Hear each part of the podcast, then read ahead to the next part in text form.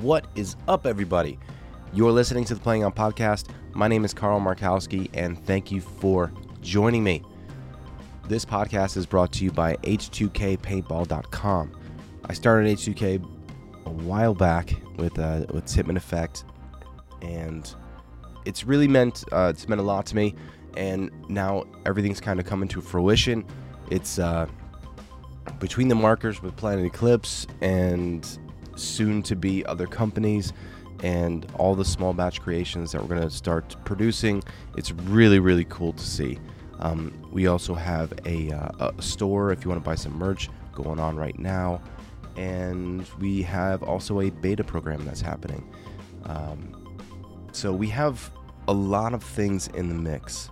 And I'm sure you guys heard about the, uh, the, the little tiny product that we have coming out that I think is, I wouldn't say revolutionary, just very convenient. And uh, I'm super excited to see it actually on the market soon. So that's exciting. Um, we're going to be creating all kinds of small custom match stuff, and it's uh, it's really really exciting to see just across the board everything that's happening with uh, the, with pro players and players and uh, players alike that are just creating things and making things happen, whether it be art or um, uh, just projects in general. Uh, the amount of work and effort going into teaching paintball to the next generation and just everything. It's it's really really cool to see, and you know I, really think we are we are helping paintball move forward, and I'm really excited to be able to contribute to something like that. So uh, that's what we're trying to do. If you want to check it out, go to h2kpaintball.com and see what we're about. So, yeah, appreciate it. Uh, this episode is with Kyle Barry. He spent some time uh, with Damage and floating around the New York area and uh, kind of making a name for himself. And now he has settled in with the ML Kings, who have last event kind of really took a step forward. I think. I mean, they played played really well, and really were a, uh, a force to be reckoned with at that Dallas event. So I think uh, I think they're definitely moving in the right direction, and Kyle has been over and over been really stepping up to the plate and uh, and making his name known, and uh, it's, it's been fun to watch. And I think this year has just been exciting to watch with with Tampa Bay winning, uh, Dallas and everything, and with that being a, a, blind layout, I think a lot of people liked it. I think they did. The layout itself, I don't know if a lot of people liked it, but uh, I, I, I don't know. It looked interesting to play, and I just can't wait to really see the rest of the season. And now that I'm playing, it's gonna be it's gonna be fun. And just stepping on the pro field again. I, I didn't think it would actually happen. And here we are. Here we are. So, I'm talking too much. Anyway, here is the podcast with Cal Barry.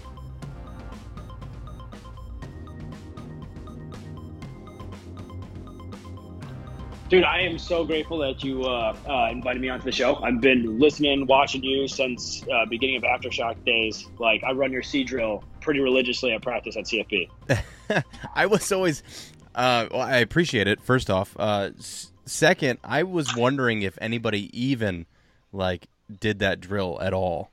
Because oh, dude, it, we I take especially for the younger guys, the C well, the problem is the C block drills that no one wants to dive. Like, no one actually wants to go hard in the drills, right? Yeah. So like everyone wants to take the easy, let's just snap a target drill, or like let's just go play points. C block drill, you're running, diving, sliding, and all of it. So and if you're running at a fast pace, nobody wants it. But like down here in Florida, um, you know, really Jason and Jacob implemented an ideology of how to train into my head that was like the most athletic thing I've ever seen in my entire life. Mm. And then I started taking drills like yours and some other drills where I was like, okay, you can implement this. And if you do it with like the right motivation to the young players when they're super, super early in the game, they think this is normal.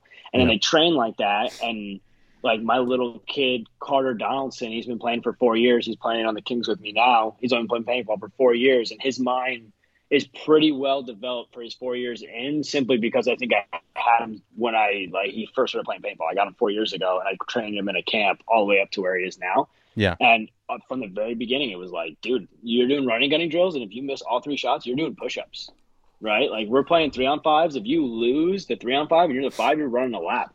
Yeah. Like there should be consequences. So that C block drill is like we add push ups to that that same drill, and then or burpees if we're really if it's not like a hundred degree day here in Florida. yeah. Um, so, uh, but but yeah, we use it. We still use it, and I, I quote you. Like, this is Carl Markowski's drill. You can find it on his on YouTube page. But like, this is where I found it. It works great. Oh man, from like forever ago was I, I put that up there. That was mm-hmm. it was cool though too because you know I I tried to think of something that would incorporate um something that is is a relatively like a drill that you can stay involved in. One that it doesn't get necessarily boring. Uh, that also works out your right and left hand at the same, not simultaneously, but in the, within the same drill, right? Yep. And snap shooting and running and shooting. So I'm like, I'm I'm trying to cram all this stuff into some uh, a conceptual drill that is beneficial at the same time.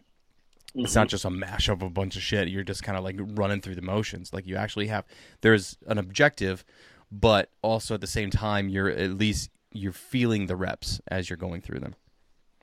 Yeah, yeah, and it's like if you do it at the right capacity, like if you watch, I like I watch you do the drill at full sprint, and then like I'll make the kids do the drill, and they'll like walk it the first time, mm-hmm. and I'm like, yeah, like it's a good drill, like you're learning some things, but do you actually move that fast in the game? Like, does that actually help you with your running gun shot in real game, like real time speed? And that's usually when if you there's not someone there pushing them to go like, hey, you can't you can't half-ass this. Like if you really want real results, you have to go at 110 percent to get the results. I, can I swear on this? Am I allowed to? Yeah, oh, dude, it's oh. anything goes. Okay, all right, sweet. um, um, yeah, you just you simply can't half-ass it. You need to get a half-ass results, and you put in half-ass effort. So like yeah. at the end of the day, like if you get on them about like I had like some Miami kids last weekend that I was training up at CFP, and you could see like when they weren't doing good at the drill, they didn't want to touch the drill. They would just walk. They'd, they'd quit the drill. They'd walk away. They'd, they'd hope their friends wouldn't see it. So I started really? like making all of them watch each other do the drills. And then I was like, hey, you guys, Miami guys are like really vocal, but you're known for like negativity. Mm-hmm. And you always get down on each other when things get rough. Like this is your opportunity at practice to make things rough and be positive with each other. Like you could sit here on the sidelines and be like, dude, you suck. You can't hit the target. Like, what are you doing? Or you can sit here and be like, go, man, another route. You got it. Like, don't worry about it. You'll hit the shot. Take a breath. Like, you got this. And it yeah. completely changes that the, like the whole dynamic of how the team talks to each other. Yeah, it's weird. You know, the whole um, obviously paintball is mindset, right? We have we have a mindset, but then you have to have the the the physical, you know, putting your foot in front of one or the other uh, just to get it going. But then also the environment. Like we've had, yeah, I mean, you've probably heard it, and I don't know exactly your your upbringing as far as in the paintball world, but I'm sure we're going to go through that. But it's like you have some that are like, and I'm I'm wondering this myself, like what exactly is the best route on coming up because you have some who like myself i've come out and really like you got to do it or you're done like it's very physical it's very like um i don't want to say haze like but it's like it was just it was a lot more um it, it felt like it was just it was a lot more rough of a go at it when we were doing it. But yeah. obviously this is just my opinion. But now you have players that are really, really good that are coming out that are getting a coaching style and an upbringing in the paintball world where it's very much more see and i don't even want to say it's more technical because obviously like we were being technical back then but i feel like it was maybe it was a little bit more hazing on top of that but it was still like drawing mm-hmm. out the best in you at the same time so i wonder kind of what style works best and i think it's more of a coaching thing of like okay you have to know how to coach a player is this player going to respond more to um, saying hey man, come on, you gotta you gotta fucking do better. You just you have to play better, or is it like, hey man, that last point was awesome. Let's let's uh let's work on what we didn't do right and let's move forward. You know what I mean? Just kind of find that way of of talking with everybody and coaching is... and how you know which which way was a lot more productive. And this is literally like my number one thought all the time. So like personally, like I'm 28 years old. Like I said, we can get into the story in a little bit, but like this exact concept is what I've focused so much on the last four years. Um, you know, a little bit of a side note: my dad became a therapist in like super late. So like 10 years ago, he had decided to uproot being a restaurant owner, become a therapist. So I was tagging really? along you know, yeah, it was very late life. He was like uh, 35. He got in a bad car accident. So he went from like this manly man, super powerful, super strong, could do whatever he want to like it's hard to lift things up at all anymore. So mm-hmm. he went from being physical to being mental and really focusing on the brain. And I watched, like, he would always talk about his studies of psychology and the human brain and, and just the general constructs and functionality that happen in all of us, no matter what. It's just a way a brain functions. Um, and I've I took that to note in everything that I've done from like running my own marketing agency now as a business to like even the paintball world. And in the end, is one right or wrong? Hard to say, right? I think it's a combination of the two and leveraging the the moments, the individual moments that happen and using a certain part of that moment to get the best out of an individual. Mm-hmm. I had like my first ever good mentor in life told me that um, when you are calm, use anger. When you are anger, never use emotion. So in in the forms of communication, if you get super mad and super angry, it is the worst time to talk. Like it's the worst yeah. time to, to to try to have an intellectual conversation. But if you're super calm, you can use anger to you know move a conversation a certain way or emphasize a certain aspect under your own control and yeah. then it has super powerful like actual results afterwards. So I came up, I came up at the same time. Like I started in um, competitively in 2007. So I was I played for the Jesters. Harris and Arslan were my uh, first like paintball mentors and brought me up in the game, and they used to literally pummel me in the ground. Like, if you talk to Harris, I started the game at 240 pounds at 14 years old. I was not gifted in any way, shape, or form, and he told me I was just taking up space in the corner. So I was like, I probably should stop playing. Um, so he would like shoot the crap out of me as I walked off. But it, it a few years and oh yeah, yeah, a few years and about sixty pounds later, um, I like got a chance to actually compete with him toe to toe. So nice. Um, I, the hazing definitely was there. Like the jesters were rough. Like they had Mount Rushmores where you would show up to practice, you were 10 minutes late, and like say there was a few people that were late, they would line you up in a line and Timmy would come out, the owner of the team, get his arm massage and smack you all across the face before practice started. And you just had to sit there and take it. Like if you would raise your hands, you had a hundred jesters behind Timmy. Like, what are you doing, kid? And I'm mm-hmm. 15 years old. So um, I definitely, I might have been the last era of the hazing, right? Yeah. Because I, as you said, it's really gone away because of society and culture and the way that people are afraid to bully people or afraid of getting yelled at for bullying or yeah you know that type of cancel culture that's developed in today's society.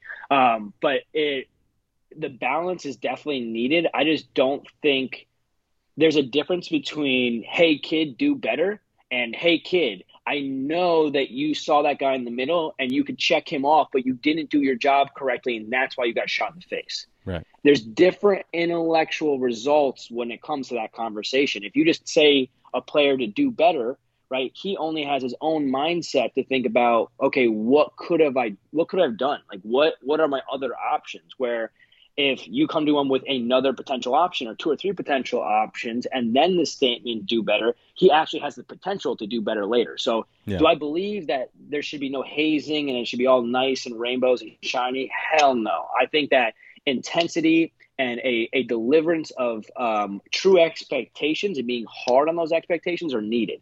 But I do feel like it needs to be a structured balance because if you're not getting the benefits out of what you're doing, like if you don't actually do good and your mentor doesn't notice that you do good, like you lose a sense of meaning to doing good, right? Yeah. It, if you're trying to impress someone, always should be fighting to impress someone. And then when you do, you should be recognized for that effort so that you can build off it and know where you stand.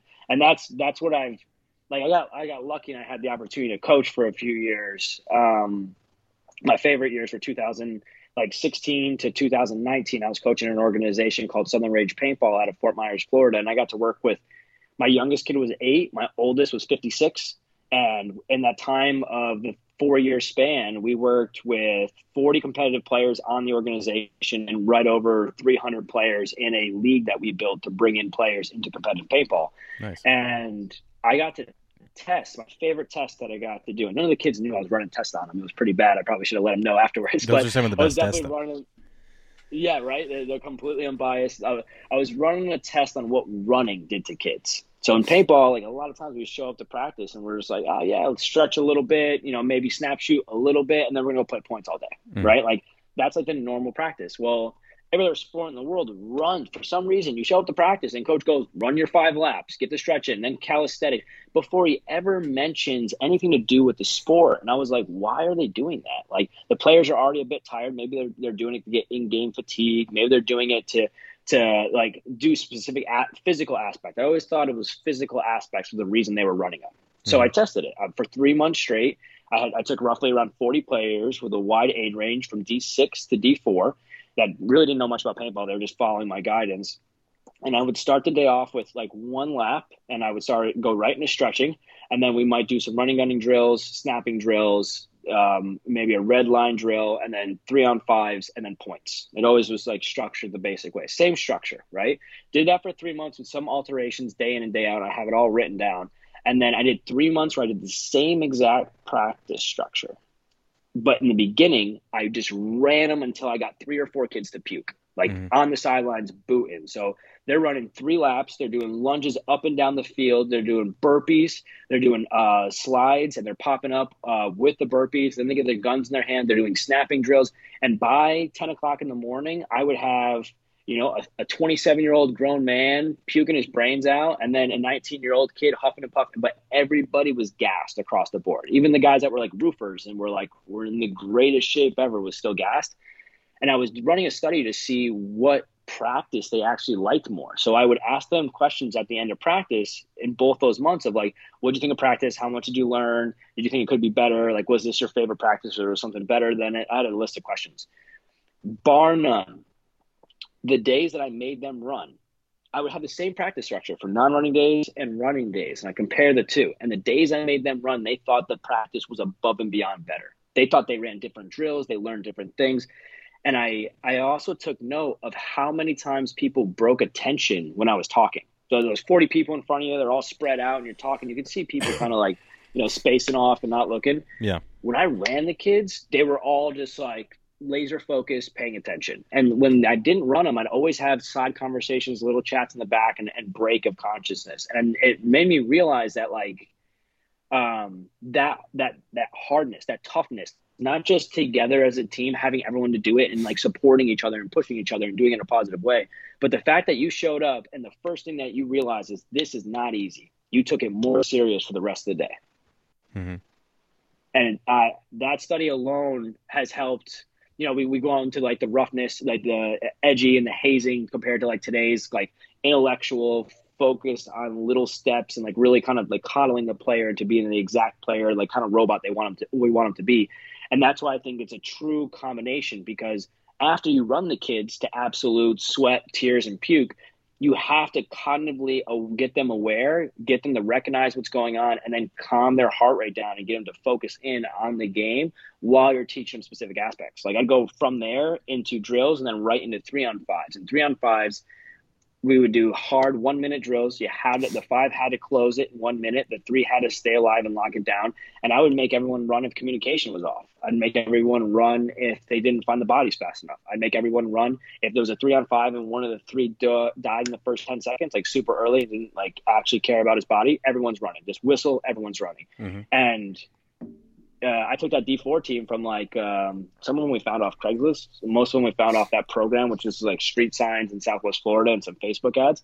And uh, in 2017, we had uh, 20, 22 podiums through D6 to D4. So like oh, wow. we were running all of local Florida. D6. We were like one of the most winning. Yeah, it's crazy. Shit. It's three man. It's three man. Yeah, it didn't exist when I started either. Yeah.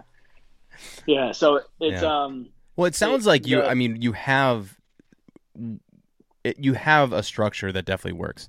You know, obviously, and you're when you're talking about you know the the differences between you know having the calisthenics and everything in the beginning of practice. I was trying. I was thinking about it. I was like, I think that's the separation of the the real life to that draws the line in the in the sand, right? That's that's the line in the sand of like, okay, real life, everything happening right now. Forget about it.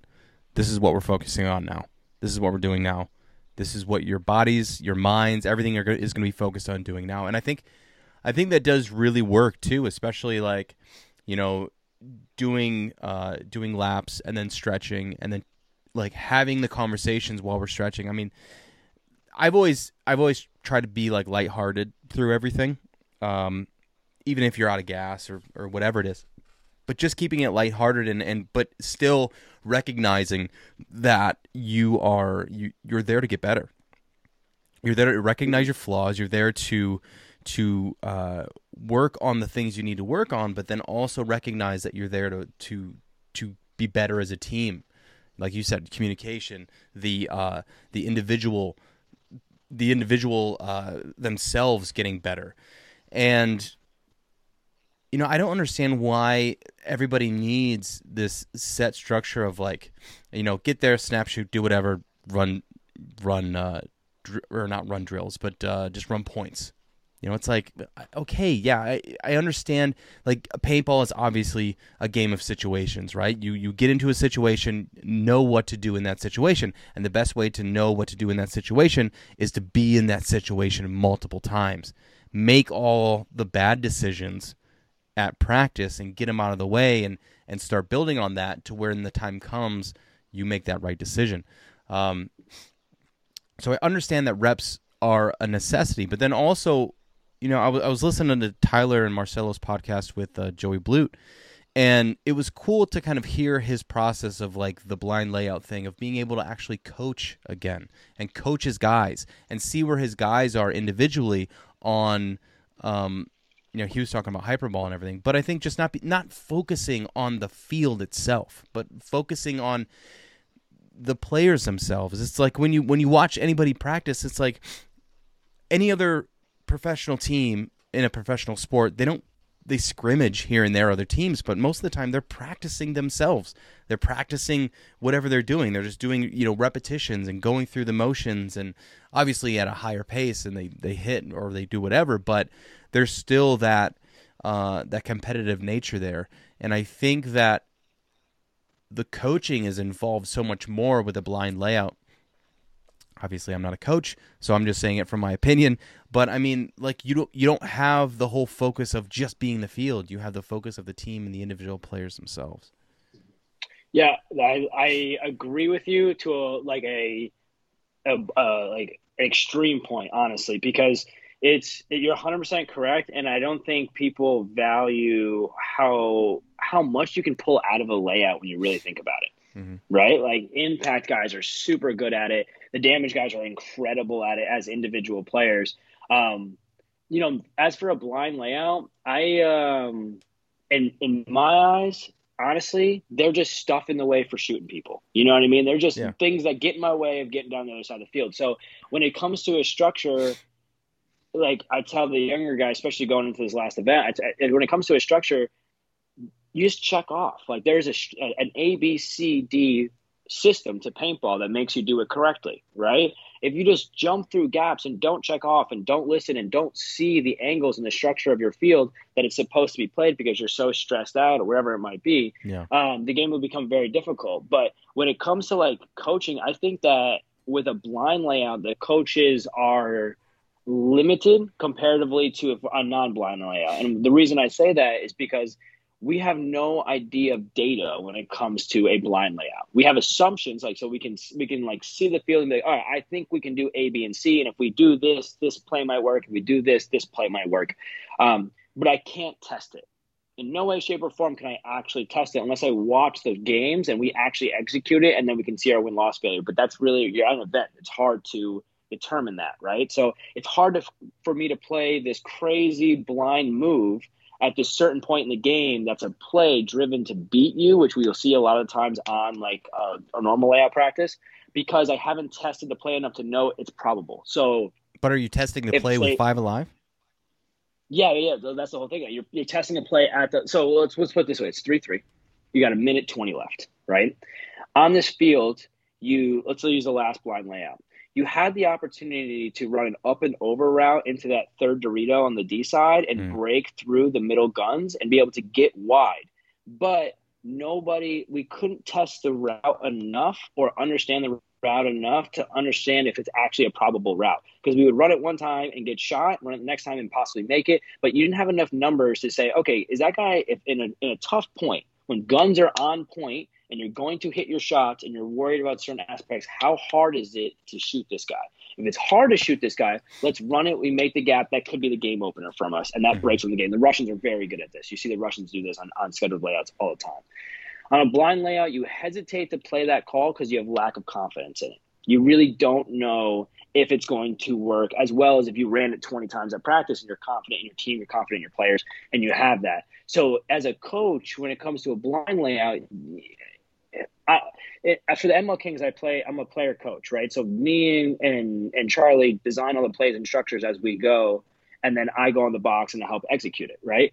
So I'm helping Charlie build those plays. It's very hard for me to be confident about a play that we never got to really practice. I'm just, I'm simply assuming. And I love the quote that an assumption is just making an ass out of you and me. Mm-hmm. It's very hard to be concrete about those assumptions. So it, it, gives a lack of confidence to the coaching staff, which is tough. So it, it makes it a more on the player game. And that's what Damage did extraordinarily well. I mean, you know, hats off to Joey Blute for giving the freedom to his players, for the players to make their decisions and make their own calls on the box.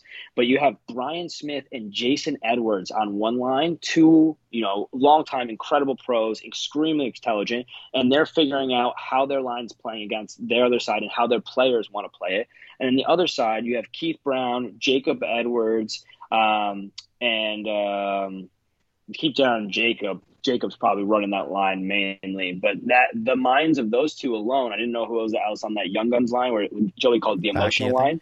Um, uh, Lackey was definitely on, on what I call the dad's line. That was on the that was on Jason's line, but I'm pretty sure um, it was yeah. Waring Waring was with Mikey or with Jason, but I was watching them all the whole event. The whole event I was watching them because they played it so much differently because they didn't care about executing that layout. Care about the layout of playing the best paintball they possibly could every single point. And they wanted to like I was talking to Brian Smith yesterday um, at CFP, and, and I was talking to him. I was just like, you know, who was coaching? Like, who's making the calls? And he's like, me and Jason and I were. So him and Jason are making the calls in the box, which gives them the opportunity to look their player in the eye and say, hey, you're going to make it to the snake? And read their body language. If you see them hesitate for a second or go, uh, I don't know, it's like, okay, make it the corner. Like, make the bunker you feel confident in making, which as you know, as a dude that would come off the box running and gunning, shooting back in the center and going to the 50 off the break. When you're confident about making to the 50, guns up, you're going to make it. Yeah. You know what I mean? But if you hesitate for a second, you normally get clocked in the face. So I think giving his giving the players that freedom to say, do what makes you comfortable, and as a line, figure it out together. And then other teams have to face two totally different personas. Jason Edwards is like the heavy gunner, communicator, slow point, uh, and really is going to figure the game out. And Jacob, his line was the fast punch, heavy hit, go at him tough and hard, and constantly on the gas pedal. So as a team playing against them, you're looking at two totally different looks that are optimizing and getting better every single point by themselves. It's a yeah. great, it's a great system as long as both you have 10 10 high level guys. Like us as the Kings, like we're trying real hard to have five top level guys at every event right? Um, luckily, the last three events, you know, our guys have been hitting on, on cylinders, but they're so young that inconsistency shows a lot. You know, uh, either yeah. from fear, from just lack of experience of playing a different style and not understanding it quite yet. There, there's a lot of things that will put the brakes on my guys that d- the damage guys have seen a thousand times. So when they see it, it's more of like they can adjust faster than Joey. Yeah. But, well, well um, I think too, like you, what goes along with having the amount of reps that those guys have had is I think the uh, the availability of adaptation, and I think I think adaptation not only uh, contributes to wins for players and teams in a in a blind layout like that, but then also for uh, for even layouts that you know what it is. Because i mean i feel like it happens all the time where you go to a you go to a field and it's like oh you know everybody has an idea of how this field's gonna you know play out. But then you get there and it's like it fucking flips its shit you know and it plays really mm-hmm. quick or this or that. And i think just like you would have to do at a blind layout situation you would have to adapt. And i think that is one of the biggest things in paintball with all the variables that we know are there.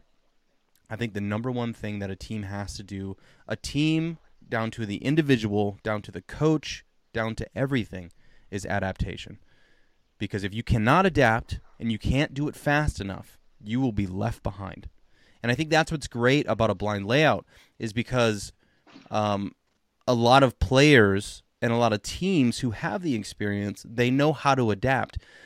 But do they and will they adapt quick enough to let's say an ML Kings or another team and I've I've heard a lot of the argument of like you know some of these layouts you have some of these teams who are like middle ground lower teams who um, especially on these fields now where all these big bunkers they can just run to these spots and they can like shoot a couple guys and this and that and that's that's why these lower teams are coming up and everything and I was like eh, that's kind of a bullshit argument because you're playing the field too you know what I mean? Right. You can do the same thing if you want to.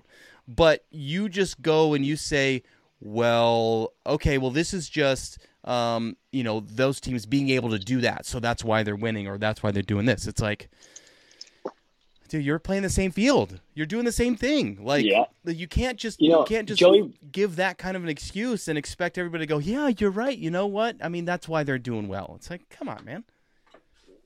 Yeah, you know, it, it's funny. Joey brought that up to me in um, Dallas. That was like the argument that he brought to me was that there was less bunkers. We had to gunfight. That the lower divisional teams would instantly get stomped on, or the lower, you know, the lower bracket teams, the bottom 10 Um, and you know, I look at him and I think I've been thinking about it since he said that because I come from traditional X ball. Like starting in 2007, I only got one or two years of it, but I came from 15 balls a second, two 25 minute halves, you know, five minute half The time fun in between. The fun stuff. I I came from AXBL like in the Northeast, and that was by far real paintball, right? So, Mhm. um, and there was a lot less bunkers in the field. But the the main difference, I think, that he's not, you know, he's not putting into the equation is the level of intellect that teams like AC Dallas opened. I call it opening the Pandora's box, basically bringing the idea and concept that once it's out into the world, everybody is going to be able to understand it, see it, and, and evolve from it. Mhm. And if you look back at AC Dallas, the the true the original AC Dallas before the paintball fit players took it over The Um, Danner AC Dallas with, with the brothers and everything. yes, yeah, Danner, yeah, yep, with Matt and uh, Jackson and everybody like that. That AC Dallas, they weren't the most until they brought on BJ. They were they were not an athletic based team whatsoever, but they would always make Sunday and always be able to compete. And and people didn't quite understand why until you could listen to them on the sidelines. So they systematically broke down how they were supposed to talk to each other, who was supposed to say what, and then did way more than bunker calls. They had bunker calls, and then like you know when I was younger, we had snake sides clear, D sides clear. That was our only call, Right. right? Now we have the snake side wire is clear, like just the pipeline. There's nobody in the snake. There's nobody in the corner. The snake side from like the god over is clear, and now the full snake side's clear. So we have a call for each zoning structure. So when you dive in, you know how wide the farthest body is, so you knew exactly where to engage. Mhm. And then on top of it, and that's an AC Dallas thing. They had they had six calls per field from left to right on zoning structure. And then in the actual zones, like the spot before the snake, they'd give it a color code. So like the dive into the snake, not a bunker, but the gapping between the god and the snake would be like red or fire, whatever you want to call. Our call, Sure. you know, we have calls that for that gap. So you, Carl, you're in the god. You're fighting me heads up. You put you put me in heads up. You go to wrap at the home and go to, and I'm like the home's the main containment for the snake.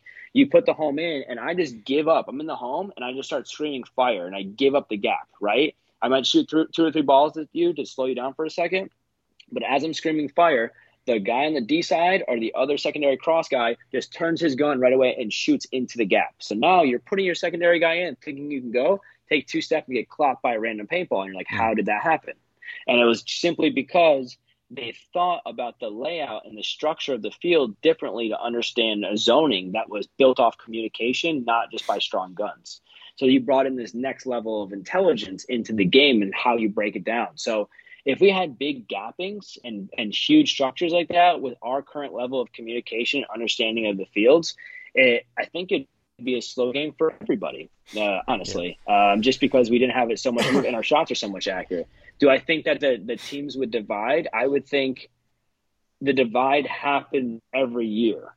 Right? Like I think the teams that do not put in the effort year in and year out create this divide. I mean, we're in the pro. There's only 20 teams here, and just like any other professional circuit, there is top level teams and there is lower level teams, and it's simply because it's it's two things, right? Because I always look at trade my gun and second guess myself because they put in a lot of effort, right? It's the amount of effort you put into the development of the sport and understanding both physically and intellectually, and the second one is understanding uh, prudence, which um, is just the ability to make the right decision, right? Yeah. Understanding the right path because coming from upstate New York, like they didn't know what the heck they were doing. Like I, I grew up there for the first nine years and I love every one of those guys, but it wasn't until I came down to Florida, got too damaged when I was like, oh, that is the systematic way to play paintball. Like that is the ABCs of how to do this. Before I just thought it was shoot, wrap, go. Shoot, mm-hmm. wrap, go. That was the whole mindset around it and they took it to a whole never a whole nother complex five on five level that opened that Pandora's box for me, that opened that intellectual level. And that's when I was like, okay, there's like a there's a system to this that has to be broken down. So do I think that there's going to be a huge divide? I think the divide will happen just like it will every other year. I just don't think it'd be as drastic as Joey thinks, just because the intelligence of the the general pro community has gone up so much over the last decade. Yeah, it's also really easy to hold people in with a ramping marker. I still I still yeah. am a huge huge proponent of getting rid of ramping because it literally hurts my brain to see people shoot with one I mean, I do it. I I do yep. it because I can, but it's still like it it it it breaks my heart whenever I see somebody do it or I'm doing it because it's like it's like fucking training wheels almost. Yeah because it's like I truly believe. It. I practice in semi. You used to say that. You know, I used to watch your stuff when you were younger. They practice in semi. I practice in semi from time to time still. And once you switch over to ramp, you feel like an animal. Like it's a totally different yeah. gun. Like the thing takes over. But you know, I I don't believe that the current format of professional paintball is the optimal format. I, I don't like. I think five on five is an optimal format because of the size of the field and the fact that seven on seven. If we don't think we can pay attention now, seven on seven would be way too crazy. Right. Um, so I think five on five is right. I think the dimensions are pretty much on point, but I do believe that we should have um, less bunkers, um, more structured lane blockers specifically, so that honestly, I believe the cameraman should set up the field. The cameraman set up the field every single time, we'd have the best shots. Period, and that's what really matters. We'll play whatever field we get. We don't yeah. really care. You know what I mean? I just, I, you know, give me some bunkers, I'll play it, but if the cameraman could get exactly what he wanted for footage and every shot looked incredible and amazing, like think of the content that would come out of the event. You know, it'd be it'd be mind blowing. Um, but um, I think it's going to be semi, and I think it needs to be like twelve point five semi. So if like you actually train your fingers, you can get on it. Um, because I started, I did seven man. You know, I was in the PPL back in the day. I played D two back in like 2010, and well, it was a totally different game. Like I was sat, I used to sit. I remember for two weeks straight before the Buffalo event, I sat in class. I'm like a junior or sophomore. I sat in class with rubber bands around my fingers, just going back and forth, yeah, over and over until I was like, dude, I'm not gonna get in a bad position and not be able to shoot this gun fast. Yeah, uh, and I, we still sucked. I don't think we did good at all, but I tried really hard. I'll tell you that. No, it's cool. But I mean, thinking about it, you know, I because I always got shit for like shooting semi at practice or anything like that because it's like, well, how do you know you're going to be able to shoot this guy off the break? Um, if you're shooting, you know, 12 balls a second or 13 balls a second in semi or whatever, uh, then it was. I was like, what, does it matter? Like, does it matter? I'm still shooting the same lane. If I, you know, it, it's just like, it's just making me, whenever I shoot in semi, it's just making me more conscious of every single ball I put out of the marker so that I feel like that it just, it hones me in a little bit more rather than rely so much on the volume, it, it just hones me in more on like the individual shots that need to count. Um, which I've always been a proponent of is like just fucking, you know, make your first three balls very, very accurate or hit the fucking target, like one or the other, yeah. right? But but if you can do that, I mean, you you'll be able to no matter if they're shooting semi or if they're fucking ramping or whatever it is, you'll at least be able to break gaps. And you know, it, but I feel like there's there's a lot of people that are very content and, and and so focused, so focused on doing a job to its fullest extent, rather than kind of getting um, I don't want to say lost in the game, but having the game kind of like develop with them that mm. they're they kind of get lost in the spot where they they kind of miss out on opportunities to maybe jump a gap or or see a guy they're so worried about like communicating every single thing that they can in in that spot where it's like hey man you could have jumped a couple gaps and shot this guy in the pack but you were so worried about like all these calls and, and I'm not saying I'm not saying at all that like you shouldn't communicate you shouldn't do this you shouldn't do that but I feel like there's a very much a premise going where it's like do your job, communicate, do all this shit first before you move or before you do everything. But then at the same time, like somebody has to kind of create the chaos and and mm-hmm. make the adjustments or force the adjustments. And I'm not saying force the moves, but I'm saying like just kind of like throw a little chaos in there because you you have to be able to be the player that turns the page. A hundred percent. You know, and I, mean? I there's two things that I want to hit on there. Like, one, it, it's so funny. My my uh, my my girlfriend Sierra, she like she loves paintball, right? So she's been watching paintball oh, that's. A plus. Yeah, it's definitely a plus. I I I I brought her to World Cup and it, make, it makes it a little bit easier. But she loves paintball and she watches it. She came to me one day watching some of the some of the divisional players, and she's like, "Do some people just like shooting their gun?" And I'm like, yeah, I, I, think so. You know what I mean? I, I, think I think they do. You know, I think they just like shooting their gun because she understands lanes and and, and components. And that's the second point I wanted to hit on is I don't think that that terminology jobs has been defined too well. Mm-hmm. Right? We brought we coined it in in like early like 2010, 2012 we started talking about specific jobs that we'd have in the field. Before that, if you look at like the X ball days, we talked about momentum and shifting a momentum and the, and the ability of players. And then we started going into really when coaches started coming in 2010, 2011, 2012, you started seeing Rusty formulate these structured jobs and these plans and this concept of an, an ideology of how to play the game. But I don't think what was really correlated in those jobs is that you have a specific job on the field that correlates to the overall job of the point. Mm-hmm. So like when I when I talk to my guys to to remove confusion and make things really simple, we only talk about three positions. I don't talk about front Dorito, front snake, back snake, back Dorito, home. That we, we don't think about it that way. We only think about three roles in the field. You are uh, an attacker or someone that's there to take ground.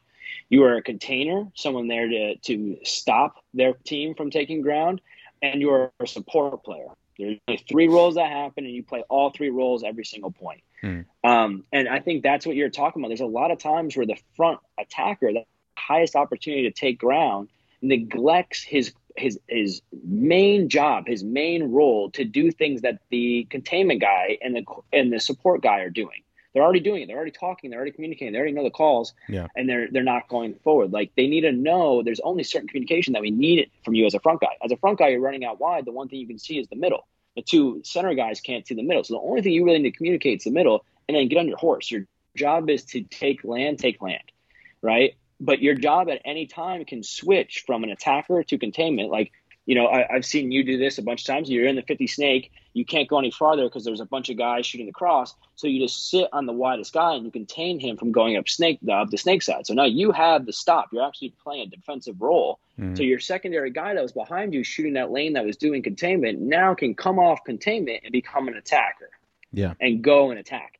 And I think the the most under appreciated role and the most incredible role is that quarterback or that support role, which is like you see Marcelo Margot doing extremely well, Nick Laval doing incredibly well, Jason and Jacob for their lines the last event doing incredibly well at being that that player that understands that you are not containing the D side, you are not containing the snake. You do not have to just roll your gun in a redundant fashion to shoot the same way that another one of your teammates are. Your job is to bring it all together. Your job is to support hey, if the guy shooting D side is having trouble and the guy's putting him in and he's about to go, to support him and, yeah. and shoot the D side with him for a second, let him get back control. If your front guy is getting stopped and you can't take more land, you have to talk to him and find out, hey, do I have to fill up this corner to put the home in so he can take the next bump? And that's my support role. My my job is not to shoot nobody. My job is not to contain any gaps. My job is to understand what's going on in the field and support the guys. That is because with five bodies, you'll always have that fifth dude that needs to do something. And then as body dies and things happen, those three roles just kind of interchange, but they never really stop. And then the biggest, you know, the biggest job of all that most people forget about is touchdown buzzard. So like yeah. the last resort always is the attack role. Like mm-hmm. that's the biggest thing. And um, you know, you hear about all the time. You can't teach aggression. You can wind down aggression, but you can't teach aggression. I think it's because a lot of times we we forget to emphasize to the player why you're really there. You're there to touch that buzzer on the other side of the field. There's a lot of things that go into that but at the end of the day, without aggression, you will never win a point. You stay in the home every single point, do not move. You will not win. Even if you kill yeah. everybody and don't touch the buzzer, you don't win. You know what I mean? yeah. So I've always had the that, same thing. You know, the same three, right? You know, back in the day, it was always front, mid, back. Um, I referred to. I'd refer to him now as like um, attacker or bait. And and I'm not saying like that. I'm not saying like like the actual uh, f- thing of baiting a player, but more or less of like just get somewhere alive and turn guns. Like be be the bait at times. You know, you don't have to do anything. You don't have to do everything all the time. You can you can chill out. You can turn guns because, and you know, and that's that's the first guy, right? You have attacker, you have bait, and then you have utility, which is that guy who can either be an attacker or he can be uh, the third, which is an anchor. And it's to me those three you have to be able to play any of them right you don't have to be great at all three be pretty damn good at one of them but be able to play all three if need be because at some point in time you're gonna fucking have to do it um yep. but but also as a front player too and i'm, I'm saying this from a front player front slash utility player's perspective of like don't don't think that you you can't do a job alone too because I think there's this is a team sport. Yes, this is great, but if you can make a moment happen on your own where you can you you have the confidence in yourself to be able to shoot a guy in and cross a gap, like do it. I'd fucking do it, please. But if you need yes. help, obviously ask for help. But don't be afraid to do a job on your own because I feel like there's a lot of and it could be my like my older playstyle mindset um but at the same time, like I'll I obviously ask for help too. But the first thing I'll do is I'll I'll figure out whether or not I can do it on my own. Because sometimes I feel like yeah. some guys I, I see play a spot, they get to a spot and then right away they're like asking for help. But it's like, come on, dude, like fucking engage. Yes. Like like dude, get in get into a gunfight, feel the guy out, see what you have to do. Head check, wrap and head check. Like just engage yourself in the game instead of being this just container. Dude, you're the number one. You're you're the furthest down the field, and you're you're containing. Like and you and it's not even really a containing spot. It's like a spot where you can like attack more or or turn guns more and you're just kind of I don't know. It's hard to explain because I know there's a lot of people no, out there that, that, that are probably like right. no, they have to, you know, you have to stay alive. You obviously if I could be alive at the end of every single point, great. But if I can if I can at least shoot a guy or maybe run a guy down or do something to break across or do something, obviously if we have um you know, I have to shoot the guy. I can't do I can't do a move or do something and not fucking get somebody because then it's just a garbage move, right? But I think that's an, that brings up another point I was thinking about fucking scatterbrain. Um is like you know, we always talk about and, and I've always done this throughout my career is like I'm always I'm always trying stuff out, especially any field that we play, whether it's a field that's going to be coming out that's going to be 2 weeks out or whatever, or it's a field that we just randomly play. It's like I feel it out and I'm going to go through all of these moves that are like even if it didn't work, it's like okay, well it didn't work then. If you do if you do a move 5 times and it doesn't work, fucking do something else, man. You it's not working. But if you do it once and it doesn't work, like don't be afraid to revisit that because I feel like what happens is sometimes, and, and I think that's what kind of like retracts people from playing a position like that. It's like if they make a move, they're afraid to make the move because if they get shot, then they're you know they're they can't they can't get shot. But it's like you have to be able to feel it out. Otherwise, you're not gonna you're not gonna gain that timing experience, and you have to be able to put yourself in a situation and find things uh, and, and adapt quickly and be able to figure out how to break across or how to do this. And I've always said like the greatest moves this sport has ever seen are one enemy away from looking a different way to being one of the worst moves. You know what I mean? Because I, I, always think about that. I'm like, I, have I've gotten yelled at. I don't know how many times from like Bruno and whoever all my coaches were. Were like, you know, I I get out, I take two steps, and all of a sudden, the one guy that I had checked off turns and sees me and then shoots me. You know, after I take my after I take my first initial steps, and I'm like, okay, but that's that's just that at that moment, right? But mm-hmm. it would have been a great move or or or the move I did, you know, two po- points before where I ran through, shot two guys, and I ran through the middle and nobody was looking. That was a great move. But imagine if one of those guys, you know, was looking inside and shot me to pieces, or vice versa, or whatever. It's like paintball has always been that. At least for me, it's like it's fucking one terrible move is one great move away from just having one guy turn the other way and nobody's looking. So it's like, dude, you're hundred percent correct. Like it, the one thing I've tried to do is just understand the variables we can control. Yeah. Right. And getting the absolute most of it. So like a little precursor about me, like I went through like two years where you could talk you could say it's like the worst luck in the world. Like I just had I got caught at the wrong place at the wrong time over and over and over and over and over again. And yeah. and and got burnt for it a bunch. And I kept on telling myself it was bad luck, it was bad luck, it was bad luck, to a point where I was like, man, if I keep on saying it's bad luck, I, can't fix it. I can't, can't do anything forward. about it. Exactly. So I, I gave a formula to luck. I, I was like, okay, well, I heard this somewhere, some podcast, whatever, but it, it clicked really well. And it said, um, luck is simply when preparation meets opportunity, mm-hmm. right? If you're not prepared and you run yourself into a, even say you are prepared, say you, you are completely prepared, you, you want to be the best professional paintball player in the world, but you live in an area where you have zero opportunity. So say you live in like, a state like Alaska where you really don't have any competitive paintball in the area, right? And you don't have any opportunity, you will never find what we call luck. That's right. You'll never get that big win, you know?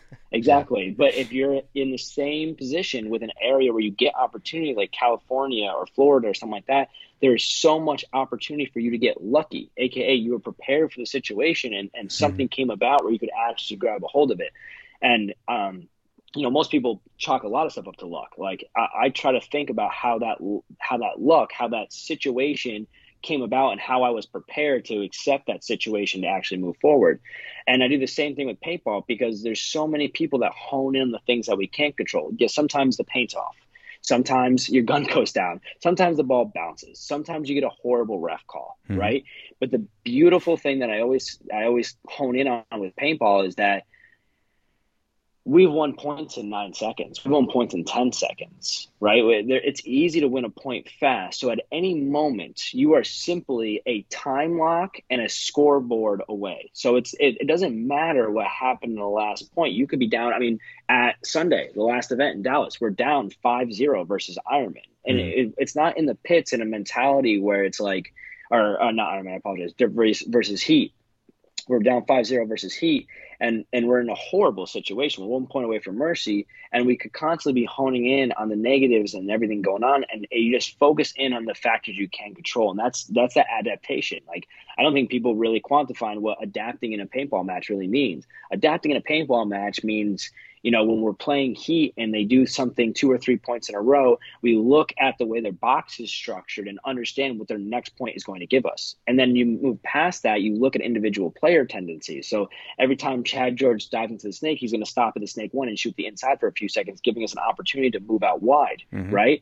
If we understand that, we adapt and take the movement off of it. If we never look at it and never evolve off the situation, we never get better. Yeah. Um, so it's it, it's a it's a correlation of like really that buildup of intelligence within the game itself and adapting to how the game style plays and how the structure is for what you can control right? If you constantly think about the things you can't control, at the end of the day, you're sitting there yelling at the refs, yelling at the opportunity that was given to you, and not focusing on what the real problem was, which was you as a player, right, or the, you as a team, or whatever it might be, right? yeah. So it, it's, I think it's the reason that uh, my guys have, have progressed so much this last year and a half because both Charlie Givens and I have always been about like, um, if you're if you're trying to have a conversation with us about stuff we can't control, we'll we'll shut you down right away and say that's not the problem. Let's move on to what the real problem is and how we think about the solutions to move past this. It is not yelling at you because of certain aspects or arguing with the refs or a certain call, whatever. We're just wasting be. energy. Yeah, exactly. It's wasting it's wasting strength and and the, the real focus needs to be on getting better. And I think teams like Dynasty has almost perfected that. Going I mean, look, they came into the last event a blind layout, what like it looked like they weren't prepared, honestly. It didn't look like normal Dynasty. They go 0 2, come back the next day and almost pull it back and make it through into Sunday, right? Hmm. Completely mm. different team day two.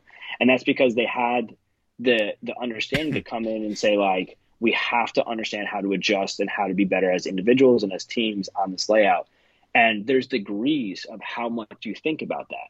Like level is a great example, like the team that you're on now. I'm so mm. excited to come watch you play. Honestly, I'm like so pumped up to see you play again. I hope I hope your knees are still good. I hope you're still fast. I hope you're killing it still. I'm very excited. I'm not gonna lie. Um, but they're they're a great example. And I talked to level guys. I'm like, how did you? I talked to Danny, and I was like, how did you guys change things around? And they said we did less.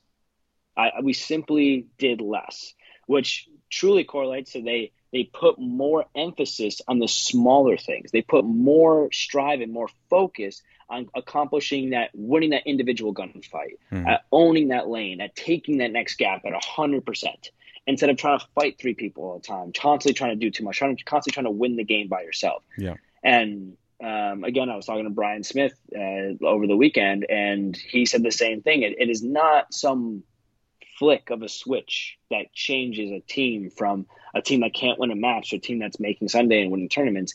It is the combination of every player giving an extra 10%. Thinking about how they launch off the box, thinking about how they hold their gun, thinking about how they engage, and giving that extra 10% across the board that elevates the team to the next level. Mm-hmm. Um, and that's that's the true like you at the aftershock camp i felt like it was the same problem that the trade my gun camp saw which was you had incredibly dedicated players. You had people that were in it for the long haul. They gave their stride. That they they. Do you know who Tai Lopez is? Are you a fan of Tai Lopez? That name sounds so familiar so he's like a big marketing guru. So in the marketing world, you know him pretty well. But like he's wears, yeah, the gla- uh, he has glasses and he's always like glasses, in his house, yeah. his office, or his garage yeah, or something. Exactly yep, that guy. So he's got a lot of stupid, stupid videos, but he has one video that's an interview that's absolutely incredible, and he he explains throughout all time the most recent studies find that there's one defining factor between successful and non-successful people in business, and they call that conscientiousness. And conscientiousness is broken down into four subfacets, and that is diligence, organization, perfectionist, and prudence. So diligence is just hard work, which every guy in Chicago had, right? Every guy in in the Midwest had hard work. You guys were, for the most part, organized, right? So I saw you had great organization, great GMs, great people. And I'm just this is from the outside, just saying. So I might be totally wrong. You can correct me at any time, right? So, yeah, yeah. but it looked looked like you had a great organizational structure by a leader being there and players being there. Um, and so you have hard work, organization, perfectionist, which is simply just double checking your work. And you guys had multiple coaches checking off on you guys. You had multiple players looking at you. You had long term guys. You had multiple things that worked for you. But the last one is the hardest thing to find. And, and in this interview, he talks about the prudence or the ability to make the right decision for young people going up through like schooling and things like that. And how we talk about they don't really set you off the right way and paintball does the same thing. Uh, the analogy they use is say that your entire life, your your your life designed this compass. Everything you've learned, everything you taught, designed this compass, and this compass is telling you that true north is directly in front of you, and true north is truly to your east. It's not in front of you, and you're given this task to, hey, you need to go one mile north to this pole, mm-hmm. right?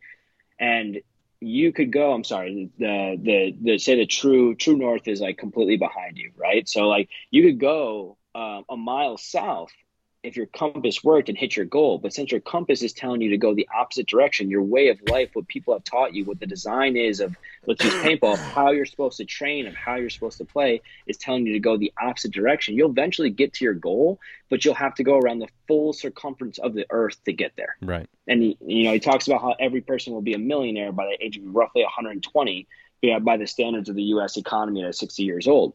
Um, and it kind of gives that whole breakdown. And the same thing in paintball, right? This, this, I think the same thing happens in paintball, and I saw it in New York. when I played in New York, I, I, you know, growing up, I started off competitively in 2007. I was 13 years old um, with uh, Albany Power Surge Camp, which Albany Power Surge is now uh, New York Extreme. Um, and I grew up with those guys, and all the way up till playing semi-pro with them as um, uh, New York Outlaws, right, which was one of Jeremy Salm's teams. Uh, we played New York Outlaws in semi-pro, all the way up to semi-pro, where we even got third place we had no freaking idea what we were doing, to be totally honest. You know what I mean? Like, I go back and think about how we played and the structure and the game plans and how we did things, and we were completely shooting from the hip.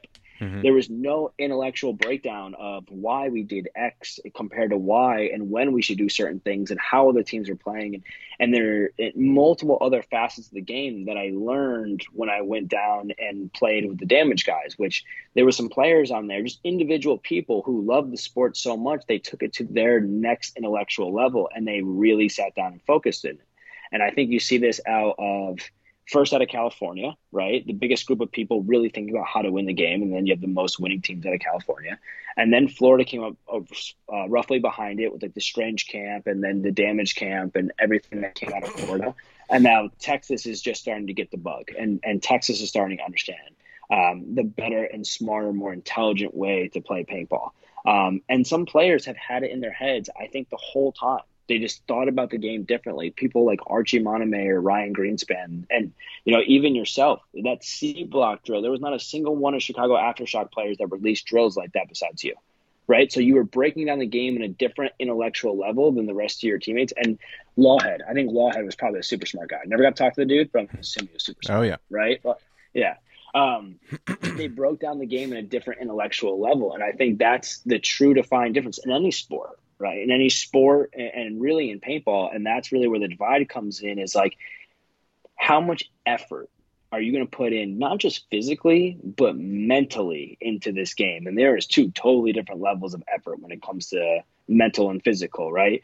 Um, but it really co- correlates down to like what that success rate is of uh, not so much what that success rate is, but what that effort is in the right direction. If you're going yeah. the wrong way, even if you're working super hard, you're never going to get to that end goal of having a winning organization. But if you have the answers of like, hey, this is how you're supposed to win, that prudence, that understanding of what is the right direction, that's what speeds up the process and really makes winning teams. It's just funny to see that, you know, um, out of the Midwest. You know what I mean? The Midwest has been a correlation of incredible paintball teams. Like besides Chicago Aftershock winning in the early 2000s and like the 1990s, when the game changed and evolved to the California style that you know Dynasty created, did you know was there ever a team out of Chicago that took in that new ideology of the game that really understood the right way of winning at this X ball format? I think you guys were just like, you know, from my, my seeing on the outside, it was like you guys were still fighting to be the best, the best, but you just didn't have like that last final answer of how to put it together. And I'm totally wrong. I'd love to hear your opinion of that area and like how it built up because I wasn't in that area, but like I have a lot of friends and I love the Chicago Aftershock. It's one, yeah. one of my favorite teams because I'm a bloody knuckles type of guy, honestly. well, it was you guys tough. And, uh, and Philly Americans. Yeah, it was it was tough uh, with Shock because I feel like there was so much talent that rolled through the team, um, it, and we didn't really have the same team for more than two years. I, I feel, Ooh. and what's tough with that is like you're you're starting from scratch, almost every other year, and that makes it really tough on getting everybody on the same page, and we definitely were not as organized as there there there is definitely some flaws there but we had a lot of passion. We had a lot of heart. Um, I we, we definitely could have used uh, some more structure in our practices and our formatting and, and what we did. Um, but I, I just don't think we were we were like 80% on everything but we needed to be 90 95% and it, we just couldn't reach those extra percentage we got so close so many times and and it, honestly, and it showed. I mean, there were, we had so many games and so many times where we were like, we would lose to a team who would go and win the tournament or who would even get into finals or anything like that, and we would lose by a point in overtime. Um, the last two minutes of the match, it kind of it gets away from us, right? And we lose by two points or whatever. So it, the scoreboard looks way different than what the actual gameplay was. So, but that also reflects how our preparation was. And we might have been out there every weekend and showing up, but we didn't have the, we didn't have the direction. And not saying that it it was Mike Bruno not giving us the right direction. We also, as a collective, didn't go okay. Hey, we let's let's talk to Bruno. Let's talk to you know whoever. Let's let's start structuring this a little bit better. We rather than do that, we just kind of went with the flow and just showed up and tried to do, or we didn't try to do. We just did the the bare minimum of what was needed, uh, instead of really kind of draining out the juice of the weekend on what we could, and and and making it better and realizing that we don't get together as as often as we would like to, and we needed to take advantage of these weekends. Um, but I mean, we did get closer at times. But the thing is, is just we just didn't have enough time together, and every other year was was a new crew. Dude, Carl, I bet there's a thousand people like listening to you right now that are feeling the same exact way, right? Like I, I, I'm like, you know, at CFP, if you come to if you come to CFP in Florida, we're out there. Me, Connor, and Carter from the Kings are out there every weekend, and mm-hmm. I, you know, I will take the badge of honor of being the asshole. I don't like being that guy, but it, I've watched, I've sat back and watched it multiple times of just if you don't have someone that is going to push the tempo or set a pace or structure the practice, the day ends up the same exact way every single time. You know, it's kind of funny to sit back and watch it once you realize what's going on. Everyone wants to have fun. 100%. We want to have fun. Like, that is the first reason we started playing this game, undoubtedly, right? But my fun as a professional paintball player is I am only having fun. That's and the reason I got to I think the reason I got to where I am today. I'm only having fun if I'm winning. If I am the best guy out there, right? The D5, D6 guys, D4, D3, even D2 guys coming up the ranks, I think that intensity is lesser and less each division right? So like you're playing D6, you're you know, you, hopefully you go out there and win, but you're just starting. You're just starting to love the sport. You got to get that bug for it. You're in D3 X ball. You've been playing for three or four years now. You're really getting into it. Now you're getting competitive. Now you want to win, but you're not going to skip partying Friday night to go win. You might not miss a date with your girlfriend to go win. Here at the Pro Division, I've skipped weddings. I've skipped to get where I'm at now, and so have you, and so has everyone else in pro. You've heard the story a million times. We put a level of, of perfection on ourselves that made it so, hey, we have to do more, right? We have to exceed past the normal limit of what everyone else is doing to be that level of success. But even us, if we don't have structure, if we go to a practice at a random day and just see the way a field plays out, it leads to regular recreational points. And I'm going to call them recreational points every mm-hmm. single time now because they are not match style. We are not seeing time. We're not seeing intensity. We're not understanding a format structure of what we should be doing in an actual game. Like we are playing recreational style just points, just like a, just yeah, just like a rec pick, pick up basketball game, mm-hmm. right? And and it got to a point. It actually happened about three or four weeks ago, right? The practice, and I was just like, "Fuck this! Like, this is we are wasting our days doing this." I, you know, I, you know, I have young guys on my team, so they're still loving it and enjoying it, and they just like the fact that we get to play paintball on Saturday and Sunday. Mm-hmm. But I'm like, hey, after 15 years, I, I only want to be here to get better. Like, if we are doing anything else here as getting better, I'm going to recognize that we're here to just to have a little bit of fun, and that's totally fine. But I'm not going to bust my knees out and and hurt for the next two days to not improve myself. So if we're going to do this, we're going to do it to a level of intensity that's above and beyond everyone else around here. And we just implemented a um, a pre-practice warm-up structure that has completely changed the way we practice now. So like we show up and everyone else everyone else goes to the field where we can play points. Me and Connor and Carter go to a blank field that like has no bunkers blown up. We pull two or three bunkers out. We put targets down, and I have to hit 18 snapshots in a row from a high, medium, low, left and right hand before I ever move my, move my bunker. Mm-hmm. We're doing push-ups with with running gunning drills before we've ever shot at anybody. Then we're doing heads up gun battling. We're doing a, a bunch of different drills to get us ready, and then we go into the day. And in the last three weeks, I felt like we've had more, just like I said before with the kids, I've, we've had a more productive practice and I've played a quarter of the points. I've shot half the paint I normally do, and my shot is, is cleaner and crisper than it's ever been. So it, it's I, I, I totally resonate with you there, but I think it's a common rut that we all fall in, and I, I think a lot of the paintball community does the same exact thing of like when we don't know what to do to have a professional style or a D1 style or a D2 style practice, we just go back into rec ball, like playing rec ball points because it's the funnest thing in the world. Like it's the mm. best thing that you can do on a Saturday and Sunday. You know, I mean, go out and just play some paintball. And I, you know, I love it. I'm never going to knock it, but it, there's different levels to the degree of your expectations, your wants, your desires, and your execution in anything in life. And and paintball is no different. If you want to take it serious, you can make it serious. You don't want to take it that serious, you might get good over time, but it's to take a long time for you to be able to find your way in a pro team by just playing rec points every weekend.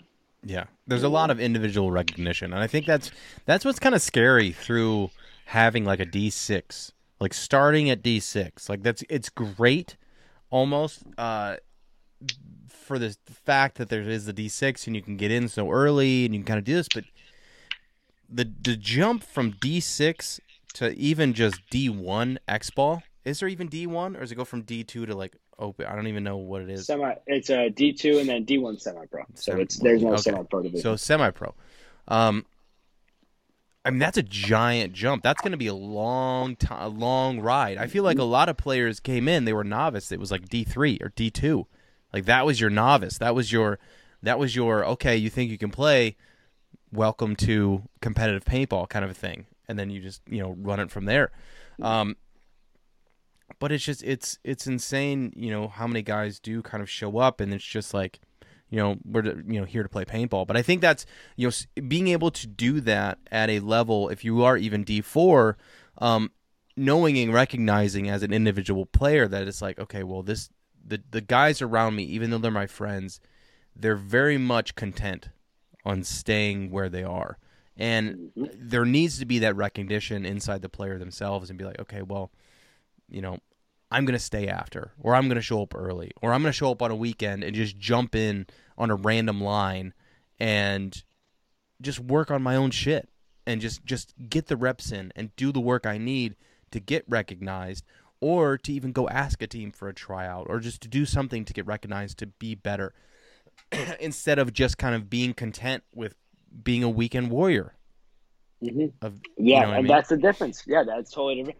And it's funny because once you start doing, I give this advice to, to, to any pro player that is, is currently listening to this. I can, I'll, I'll bet you a hundred bucks, right? And I don't bet, I don't bet money unless it's a roulette table, honestly, but I can bet you a hundred bucks is if you go the next month, right? Uh, we got like three weeks before Philly practice starts, two or three weeks before Philly practice start. And if you go out there and in front of the recreational kids, um, and you start drilling, and you start doing things that aren't rec ball style paintball, right? So you go out there and you start running C block drills, you start running snapping drills, you start running these different drills in front of the players that are just you shooting at targets. I guarantee you within the three week time, you will either have people joining you, you'll have people after practice running the same exact drill as you, or you have people coming up to you and talking to you about what you're doing and asking you for help within those three weeks just from running drills and not running rec ball points because mm-hmm. you are doing what you look when you are out there if you just step aside and just be an innocent bystander for a day and look at a paintball field.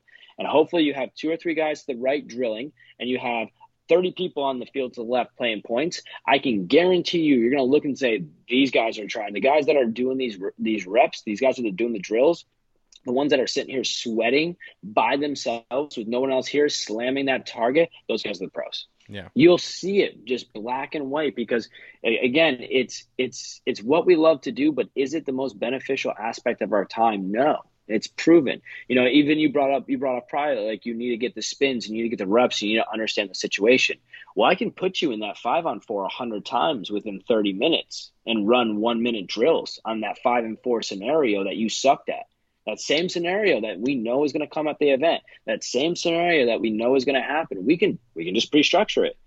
Put you guys in the bunkers. I'm going to blow a whistle. You have one minute. This is how the point's going to go and this is how it normally is. The paintball might have million scenarios, but if you watch a layoff, if you watch any event, by the time you hit Sunday morning and you're still watching Go Sports, you know how the field's going to play. Mm-hmm. You know what base bunkers they're going to take, what shots they're going to be making, who's most likely to get shot off the break. You can even start putting bets on it, honestly, because the structure of the game doesn't change that much. It just gets perfected over the time, right? So when it comes to the execution and, and the, the players' participation when it comes to practice, I think there needs to be a restructuring of what it really means and what what the path is. What is the correct answer and the correct direction people need to go to? Where does their compass need to be turned to understand how to get to a top level paintball player? Because Carl, you and I both know this. There's players that are in pro right now that could be beaten out pretty easily. Like there's there's pro players that are in the pro bracket right now that it's just like, man, how the hell did you get here? Like, you know what I mean? Like, I, maybe you were great at one time, but how did you get here? And how did a kid not come and eat your spot yet? That's my question. How did some young, hungry not kid not come and take your spot, take your spot from you? Not mm-hmm. you give him a chance. You he came and take your spot, right? Why did Marcelo and Alex come up so young and so powerful in the early 2007, 2006? Right? Why did they have the opportunity to come up and, and be a, an effective aspect in the pro division at 17, 18? Why did Jacob and Justin Cornell, that one on one battle that just happened in Dallas? I don't know if everybody understands that, but that was the sickest one on one in paintball history because NXL didn't even promote it. Brandon Cornell went pro at 14 years old. Justin or Jacob Edwards went pro at 15 years old. You're talking about two of the youngest pro stars, two phenoms of the sport for the last decade, going head to head in a one on one to decide who wins the tournament. That's badass in any marketing world. You know what I mm-hmm. mean? Like in any marketing scheme, that's amazing. So the the the compilation of like what creates that winning player I don't think that we have really voiced like BKI Paintball does a great job voicing the the the opinions and the drill structures of the top level pros. But if you go on BKI, there's very few scenarios of points. There's very few break like they break down points in the psychology around a point. But to execute how to make yourself better, there is drill structures. There is not go play points and do A, B, and C. It's you're going to do A, B, and C that you would normally do in a point 10 million times in this bunker until you do it perfect. Mm-hmm. And then when you get it right, and then you move on to the next thing, after you do a few more of these drills, then when you have such a freaking hunger to go shoot somebody, you go, I've been shooting a metal target for three fucking weeks. I'm tired of this thing. I want to blow someone's face off.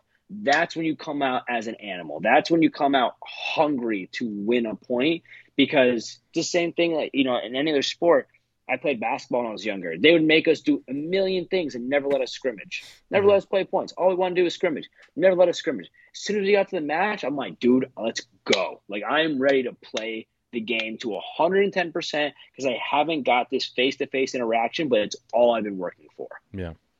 Right? And I think that's a change that needs to happen in the sport to bring it to the next epiphany that I think it's at. Like you played in the most athletic the the most athletic time I think in paintball, right?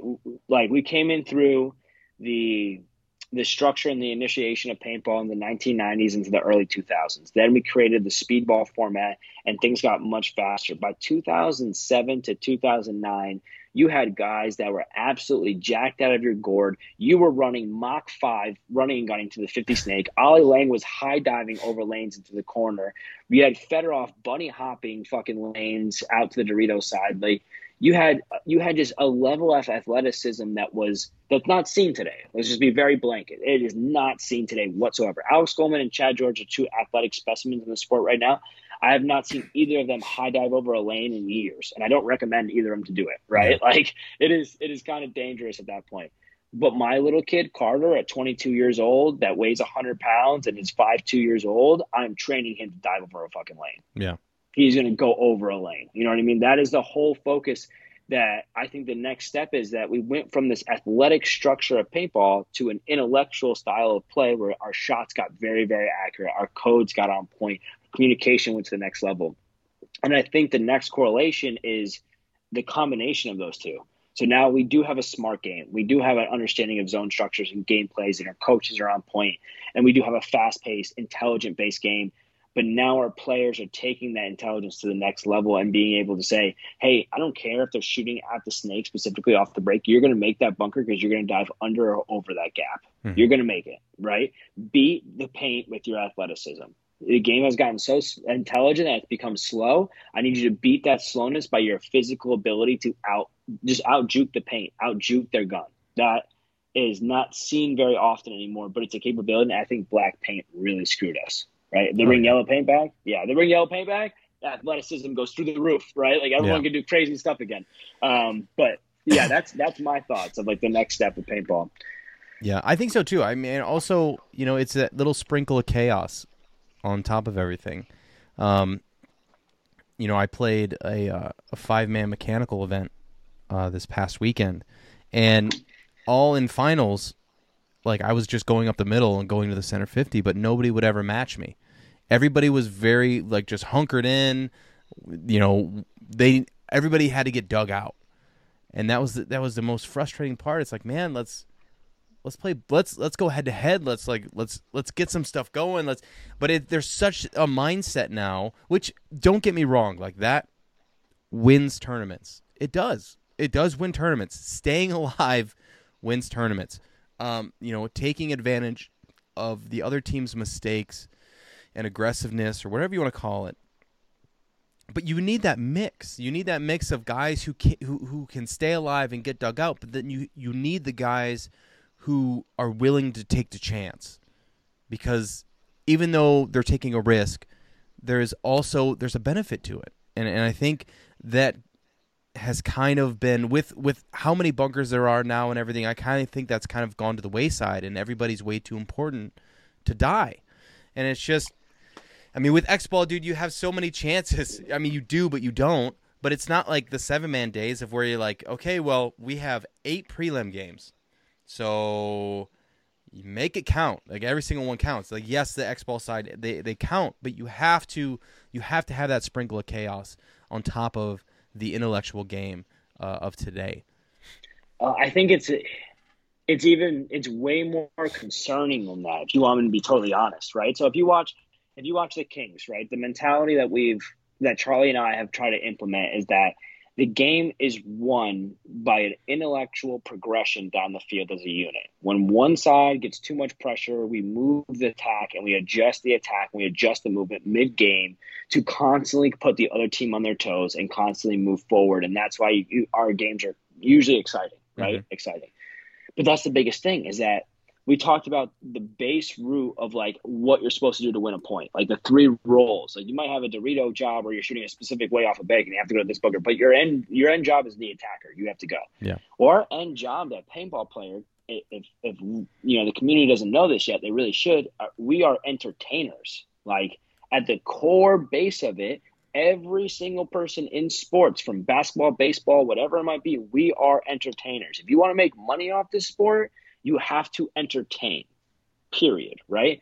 If if you had a podcast where in every single podcast all i did was agree with every statement that you made and there was barely any dialogue you know what i mean? Yeah. it would just be a very slow boring podcast right? So the confrontation the attack the aggressiveness the the barrel to backs and faces is what is going to sell this sport. If i was tom cole and, and i brought this up to him um, before, and he kind of gave me like a little smirk, like it might be a good idea. So I don't know, but if I was Tom Cole, I'd be going into the match of let's say it's Infamous versus Dynasty, two hot names, two big names going, and I would go into the Dynasty pit and say, listen, I have a five hundred dollars cash prize for whoever can get the biggest highlight reel from this match. Then again, go to Infamous and do the same thing. I have a five hundred dollar cash prize. You'll win it right after this match. Whoever can get the biggest highlight reel. I bet you money nobody's sitting in their bunkers.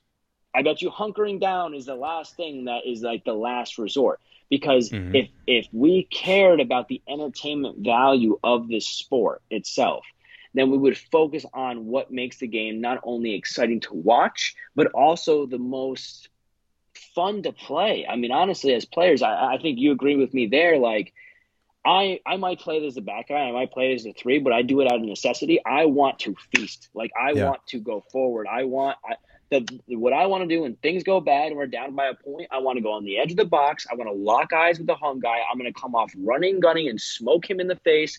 Run down all the way to the 50, bunker my two guys, win the point in 10 seconds. That's what I want to do. Like that is that that's a great plan. Yeah, That's right. a great plan. right. That's my mindset behind it. But if if we get this mindset of like if we just don't lose, we're gonna win. If we just don't die, we're gonna win. The game will become utterly boring, and that will destroy the entire sport. Not just you might win some matches, great on you. You might win the event, but when we go to ESPN in five years and we look because you're the winning team, so you basically decide the the playing style that we build off of. I mean, look at Dynasty; they won so much that people had to build off their playing style, right? Impact, they won so much on an intellectual standpoint that we had to build off their playing style. Whoever wins sets the tone of how to play the game. So if if we're winning off a super super defensive mindset and constantly winning off that, the whole game becomes defensive, and we become so much less entertaining across the board. I'm not gonna lie, I, I had personal friends on the AC Dallas team that we were talking about before with TJ Danner and, and the Jackson brothers, but they weren't fun to watch.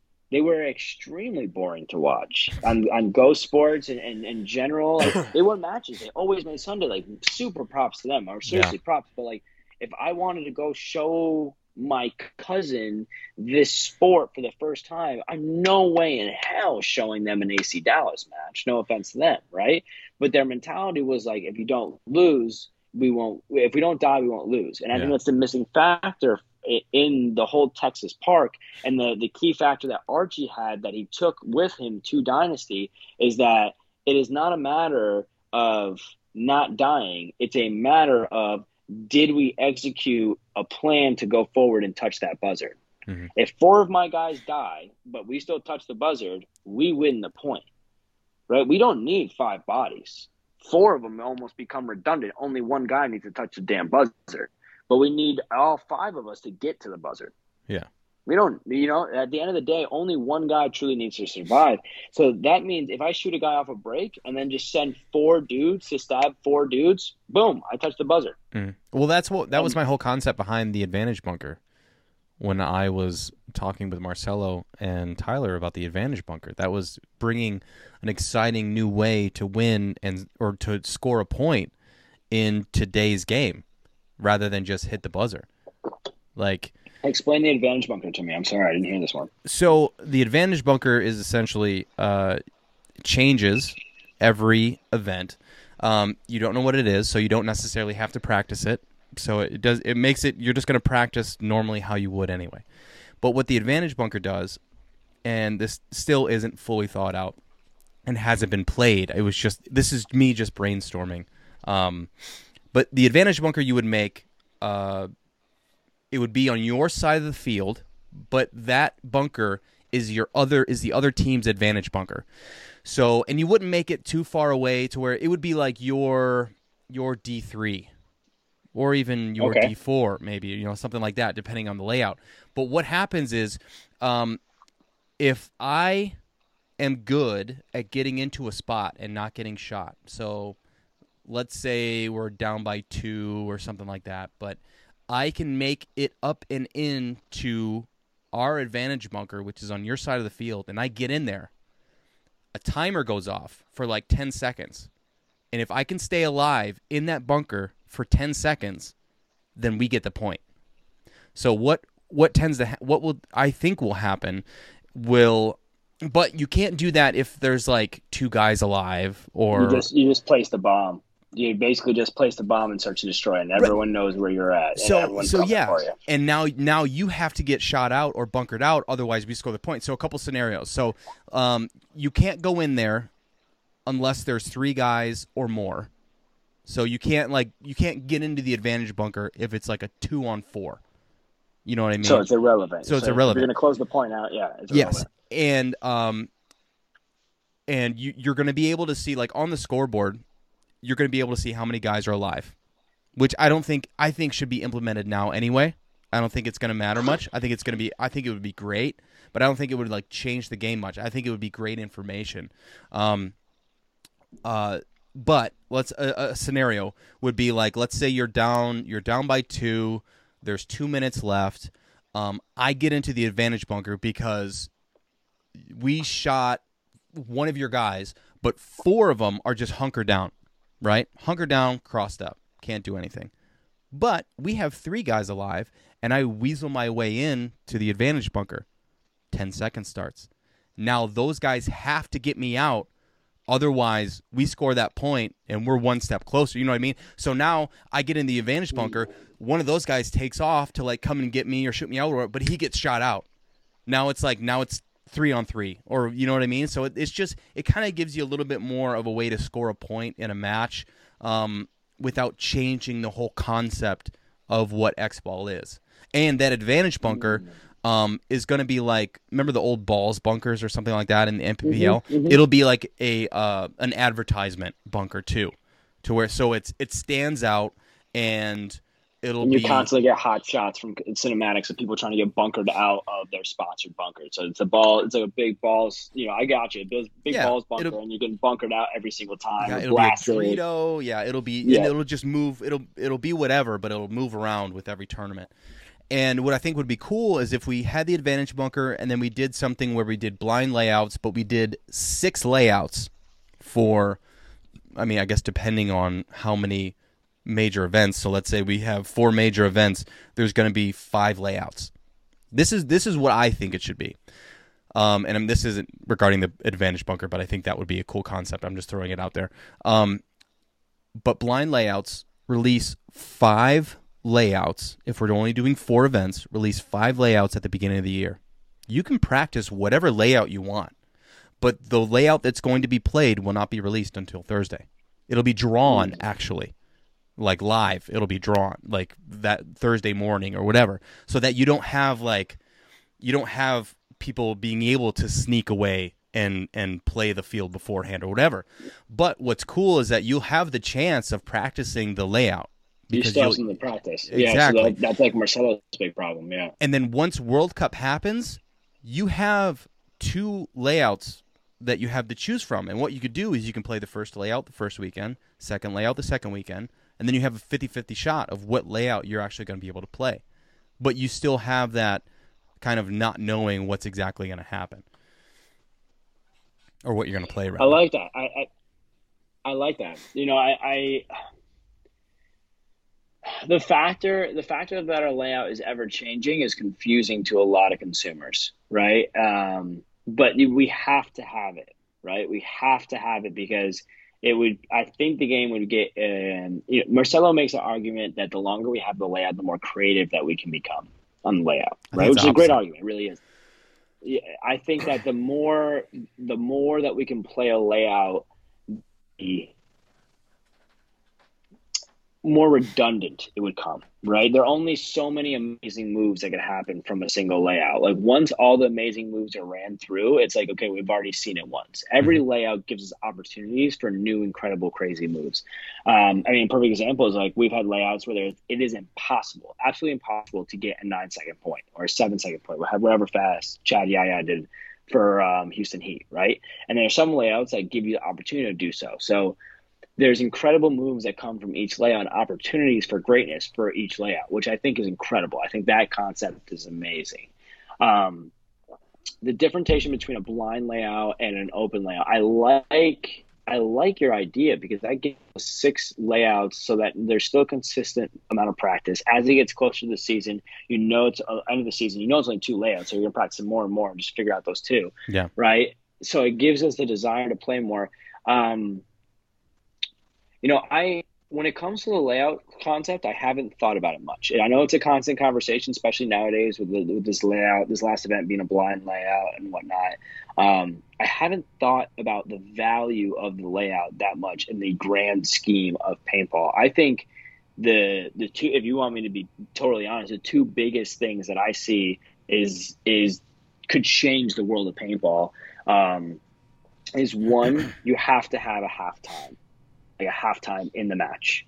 Um, a halftime aspect of the match gives momentum swings. It gives a story. It gives this it gives this pause for highlights. There's so many marketing aspects that come into a halftime that come into the psychology of what people can do and try to strive for betterness in people and, and when they know they're down it's obvious because sometimes these matches are so fast they get away from us and, and i don't think that a lot of the upper ends realize how quick it goes in those pits yeah. um, and i think a halftime would really give us that break to be able to, to psychologically break it down. Plus the commentators should do a lot more. One. And then two and this is the biggest this is the showstopper. This is the one thing that we have i from my knowledge in my life, we have yet to done, do successfully is that we need to get into a stadium. I've been studying these outside sports now for the last two years professional soccer, professional football, professional basketball, going to these events, talking to people, all these different things around professional professional sports to see what the differentiation is between these sports and what we have. And the biggest thing at the end of the day is that when we go to paintball, the only people hyping up paintball are the players. There is no outside engagement from the current organization, and this is nothing on Tom Cole, 100%. Tom Cole, I think, does an amazing job running the event, and he has built the, the, what we have today. So I'm so happy for that man in this world. But at the end of the day, true true presentation as a professional level sport. We need to match other professional level sports and what other people what their mindset is. For you to be truly professional real sport we need to see you in a stadium. If you want to be a real commercial we need to see you on tv there's certain professional aspects that come with these other sports that are just built in the psychology of normal people because this is how they've seen these other sports so to match that, we need to get into a level of a coliseum or a level of a venue where we support our professional athletes. If you go to a, a, professional football game, like I sat like pretty close to like actually on the field to a Tampa Bay Bucks game, um, and you know they won the Super Bowl last year. It's a big deal. Like the game itself, the actual football game that was going on was, if I want to scale from one to 10, 10 being the most exciting, was like a two but the stadium was an eight. Like, mm-hmm. I mean, they're blowing. I mean, they're freaking out. They're playing music. The Megadome's going crazy. Like, but did you pay for a ticket? Game, it's, I did. I did. So I think that's our. I think yeah. that. And sorry, not to cut you off, but I think that is because I've been thinking about this too. Right? We've been thinking about all this way of of trying to grow the sport and trying to get players get uh, players paid and all this stuff and make it sustainable and make it bigger than life. And I think the biggest problem that we have is that there's no income, there's no revenue for professional teams. Yes, you can say infamous because they have their pro DNA and everything, mm-hmm, mm-hmm, but nobody, but nobody is paying a ticket price to pay for concessions and and and players' jerseys and seats in a stadium to build a stadium to do this to do that. There's no there there's no revenue. Well, why, Carl? That why, is, why is there no revenue? My, I think because of the logistics of it, the simple logistics of playing the sport as it sits today, are almost too expensive already. And and Dude, I would my argument with that is that it would cost it would cost a parent thousands of dollars for send their kid to football, send their kid to soccer camp. It really does. It costs thousands of dollars. Mm-hmm. But the parents aren't the one that we're that NFL is profiting off of. It's the dude that's sitting at home watching the football games because he supports it because the game is bigger than him. Because he can't do what he's watching on TV. The biggest problem, the reason that we don't make any fucking money in paintball is because the guys that run paintball don't think we're worth selling it's not a big deal in their eyes. And I mean, I I, I say that almost with a level of ignorancy because I don't know exactly. But being in the sport for 15 years and going pro and seeing the representation of what we are, I bet they're working really hard in what they think is right to make us a, a high level professional sport. Mm-hmm. But at the end of the day, the value, of the return, I can sell a Carl Markowski jersey because other people that have no fucking idea who you are sees value in Carl Markowski because something they saw that you did. You ran and gun past five guns, dove into a, a dove into a bunker, and shot somebody in the face in slow mo. I don't care if you've never seen a paintball gun before in your life. If you watch that, you're gonna go, "That man's fucking worth something." Mm-hmm. Like I can't do that. If I can't do that, you are better than me. You're worth something. Everybody that watches LeBron James says the same exact thing. Everyone that that watched and Ronaldo in soccer says the same thing. It's this concept of these people are excelling in a form of life that I can barely fathom. I can barely shoot a basketball, and this guy is the absolute man. I could barely dribble a soccer ball with my feet, and this guy's doing backflips, kicking it into the goal. I can't even shoot a paintball gun straight, and this dude is running and gunning to the 50 snake and shooting somebody in the face. Mm-hmm. If we can present the value of what we bring to the world, and we come when I was younger, especially in the hazing days, right? I was the young kid that always wanted to talk about paintball. So we go to a restaurant, we go to this, we go to that. Oh, you were I, that kid. always like. I was I the was same. Don't believe me. I was the same yeah, one. I was the same one. I was that kid. So like the you know the waitress comes over. Oh, you guys are sports team. What are you here for? And I instantly go paintball, and then I get smacked in the back of the head like idiot. You know, she doesn't want to hear about paintball. Shut yeah. up. That's the difference. That is the big thing, right? If I was. It, if I was a top level player in any other sport, I don't even need to talk about myself because everyone else is already doing it. Because marketing and the ideology of what sports is today and how we elevate a, an athlete above regular human beings, we, that's what we do every single day. We don't look at LeBron James as a normal person. He's a top level basketball player. He's above a regular human being in this, I, I like in the ideology of the marketing and advertising that we have behind that, what Nike did and everything else we just haven't sold paintball players that way. Nobody has walked into a room of board of directors and said, we reach now currently 500,000 to 600,000 people in the a paintball players community. And you might not think that's a big deal, but can you just watch this small clip of what this athleticism really is? What you could sell. I could put your logo of your business right here and watch this guy run at the speed of a running back head first into a snake while there's people shooting at them and watch him dodge this ball. Watch this ball come out his face and watch him dip underneath it. He just dodges it right there. Do you see that? And it doesn't matter who you are. If you if you sold paintball, I've taken it. I've tried to do it to people that have no idea what the sport is. And I use GI Sportz 4K Dragon video. It's a 2015 video that starts off with this is what you think paintball is, and this is what it really is shows some woods ball guy getting blown up, and then it shows competitive paintball. Yeah.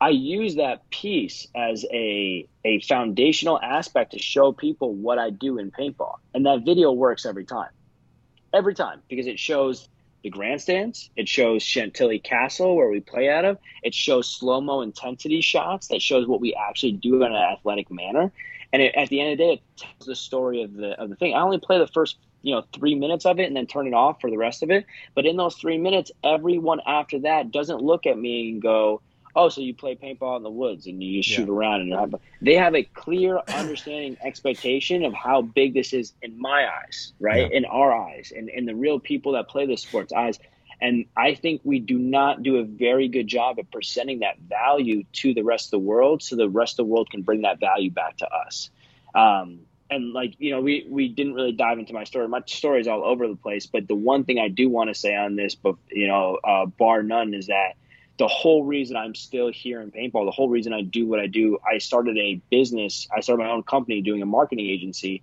outside of paintball to learn how to hopefully come back in the next five to seven years and I don't want to say fix, but restructure the way this sport is presented to the world. Mm-hmm. And that's my ultimate life goal. I mean, it's just the marketing the marketing knowledge that I'm building up today is to fix how we represent ourselves to the general public, how we sell paintball to the general public, how we get eight year olds consistently playing the sport and moving into a competitive manner so that their parents and their grandparents and their family falls in love with the sport because of the way their child becomes attached to the sport.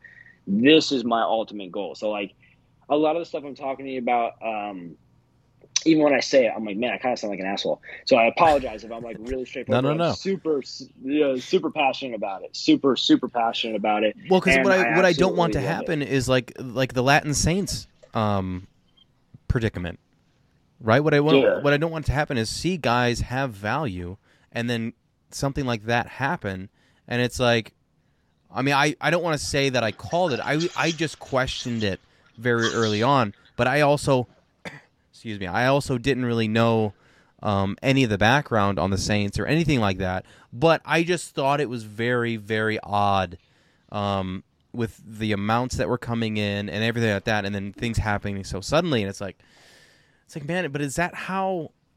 is that what like all the is that what we're all waiting for? Is just some rich guy to come in and do that? Like, no, we want we want a company to come in and and build it up and start you know start bringing in some kind of a revenue because obviously it's not going to work if it's just like okay Pepsi comes in and pays a bunch of people and that's it. Like obviously there has to be some kind of a structure for people who are interested who love the game to be able to support it in the same way that you know people going to stadiums or people uh, you know buying pay-per-views or this or that. It's like you know it's it, so Carl, that I've looked at this a million different ways. Like, um, my personal opinion, complete assumption. Com- I just want to be a precursor that. Complete assumption. But this is I. If you wanted one fail swoop, how to fix all this, how to for us all as paintball players to get what we want, the optimal way of doing it, the optimal way, is uh, you would have to come in with, I want to say fifty plus million dollars. I don't have an exact number on it, but you'd have to have, you know, anywhere from eight to nine figures coming into it. You would have to purchase up the image rights of all 20 professional teams and get assessed value of each one of those teams. Teams like Infamous and Dynasty would have a way higher assessed value than teams like an ML Kings or DMG where their products aren't selling, right? They give an assessed value. That value is then funded to them by the owner of that image rights. The reason you want to own the image rights is because the owner of all the image rights would then be the that individual would create a new league with full ownership of all those professional teams. It's exactly how the NFL does it. So the NFL currently, as the National Football League, all, has image rights over the Panthers, the Ravens, the Giants, all of them. So that's why you cannot buy an official say New York Giants material without an NFL logo on it. It's impossible. If it's official if it's official merchandise that has an NFL logo. NFL actually owns their image rights, meaning that every piece of merchandise that sells from any of those teams then feeds into the NFL, then feeds across the board. And also as an NFL as the conglomerate can now say I have direct representation of these 20 teams who tw- who touch X amount of people. And with that number, they can go out and get outside sponsors and leverage that amount of people to get money coming in, outside sponsors, and certain other aspects because they're they become a much larger conglomerate than just a single team and organization. Mhm. So someone would have to come in, purchase purchase all of the professional teams across the board, fund them for what they respectively are already currently making. Like I'm assuming Dynasty with the purchase of Field One, plus the amount of sales they're doing, plus you'd have to account in the individual clinics that like Marcello and Greenspan are doing for the income into the Dynasty name. All that would have to be accounted for, and that and that team would have to be supplied that income for them to be made uh, actually purchased and then they can create a league where that league can leverage all image rights across the board. So now you could actually build as a professional paintball organization. Currently, why the hell would Infamous sell to Tom Cole? Why, why would they give up their image rights to Tom Cole when Tom Cole doesn't have anything to give back? Because Tom Cole doesn't have the funds to support a team like that. Because Infamous is making great money. Mhm. Infamous is doing an incredible job with their business practice. Dynasty's been making great money. I don't know the numbers specifically, but I'm pretty sure that like Greenspan hasn't done anything outside of influencers and paintball his entire life, which is incredible. I would I hope to God my kids Connor and Carter have the ability to do the same thing. I hope to it. Like my my ultimate dream is if I can really kill it is to get one of those kids a million dollar contract. If I do it, if I can't do that is to get my son a million dollar contract in 25 years from now. Yeah. Right? Like that's the big dream in my mind. Um or and I truly believe, yeah, our daughter, our daughter, hundred percent, because she'd be a badass too. Um, um, but my, I truly, from looking at it on an outside perspective, and just from studying other sports, there might be a million ways to skin this cat, but like the obvious one that I see is that initial step. And the funny thing is, is that per, paintball has, I think specifically, I think they've done it on purpose, have separated their interaction rate, has separated their influence rate, has separated their monetary income rate, so they could look worse for outside investors, so that we could keep our hands on the pot, which has been proven to happen year over year, decade over decade, as this, this sport has grown through its cyclical matter of going up and down. It has constantly gotten, we've constantly heard of these amazing opportunities that came into paintball that went to nowhere. And I think a lot of that comes from the fact that, you know, paint, or, uh, Business Insiders, which is a completely business based blog released an article about GI Sportz back in like either 2015 or 2017, reporting that they did 125 million dollars in sales that year. And this is Business Insider, nothing to do with paintball whatsoever, mm-hmm. right? At 125 million dollar estimate in just gross sales in 2015 with inflation and everything else, you're looking at you know well over 130 million dollars, or I'm sorry, well over 300 million dollars in sales you're you're talking about a business entity that no it's be very very very hard for a kid like me to go out and make millions of dollars in my life and come in and beat a giant like that even with a lot of money mm. right so it, it, then comes to a conglomeration that purchases everything across the board and takes advantage of it fully because of the monetary return which i yeah. which i think is totally there but are we selling that? Is there somebody out there right now putting all those numbers together and saying this is our actual value, this is our impression rate, this is how many people we're touching, this is how much money moves through paintball every single year? We need someone to come in and grab this by the reins. We have the infrastructure, we have the production, we have the structure, we have the operating systems, we have everything. We just need a conglomeration to come in and own it as one so that we can all work together instead of fighting over this tiny little pie that everyone thinks is a big deal. Yeah. It could be a big deal. It could be the most incredible thing in the world. I truly believe. It just it needs to realize it's not yet, and it could be if we work together. And that's I think that's what the missing piece is. Is that one piece that brings us all together. Um, and yeah, that's like the one thing that I've constantly strived for is how do we work as a unison instead of constantly like I will fight you all day on a paintball field. I'm pretty sure we're gonna have to play you eventually. So I will gladly bunker you and go after you toe to toe. But as soon as we step off on the field, it's me versus you. But when we step off this field, it is the paintball players versus the world. Hmm. Like if we want the sport to be big, we are going against everything else that everyone thinks is a big deal. So it's all of us versus everyone. If we don't have that mentality, it's very difficult to build this out. That's a great way to end it, man. I 100% yeah. agree with you. I dude. Thank you so much. Uh, I I think the exact same thing. You know, I I mean, obviously it's it's all competition inside the net, and then uh, on the outside we're just trying to grow the net. You know, trying to grow the field and trying to grow this whole thing. And I know it's so cliche and so played out now, kind of grow the sport thing, but it's like there has to be. There's only so much growth that can become that that that comes out organically.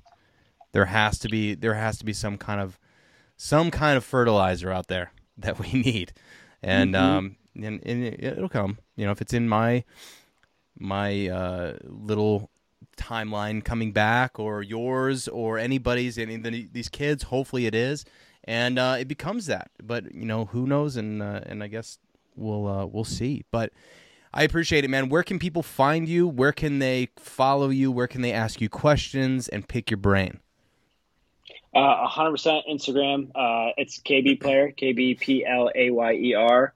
Um, DM me uh, if I, I, put this out on Marcello's podcast as well. But um, uh, I have a a full write up from 2019 when I ran that paintball organization, uh, Southern Range Paintball. We actually had to practice you guys that year. It was the best tournament that we had. I, pr- I played against you with all my kids. Really? Um, we had a practice at it was at the Chicago event. I practiced you at the field.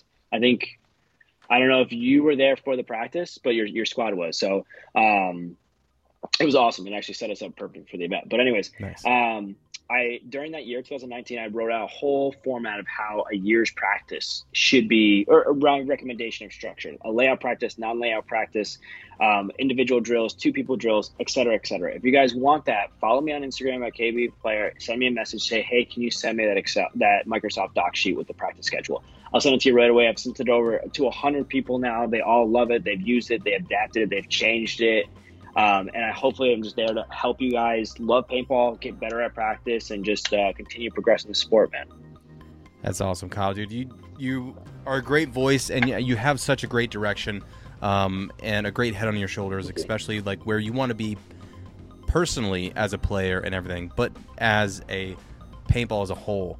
I think you have uh, you have some great takes on everything and where you want it to be. And I think, uh, dude, I think you, ML Kings, and yourself are, you know, on a good trajectory at this. And I think uh, you guys are pretty damn exciting to watch. So it's going to be fun to see kind of where the rest of the season goes.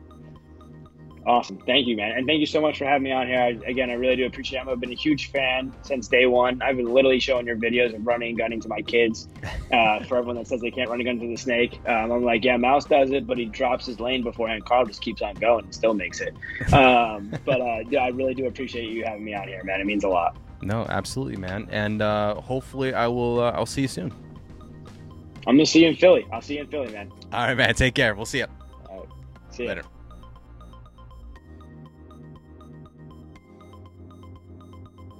Thank you so much, Kyle. It was a pleasure talking to you, man. It was uh, it was great hearing your ideas and your thought process process about everything. It really sounds like you have a good idea of where you want it to go and how you want it to go. And I think that it's uh, it's only going to help. Um, you know, we have guys like yourself who are trying to move this whole thing forward in a positive manner, and with uh, with the sport at heart, it's uh, it's really cool to see. Thank you so much, man. Um, again, if you guys are interested, head over to h2kpaintball.com and check out what we have going on there.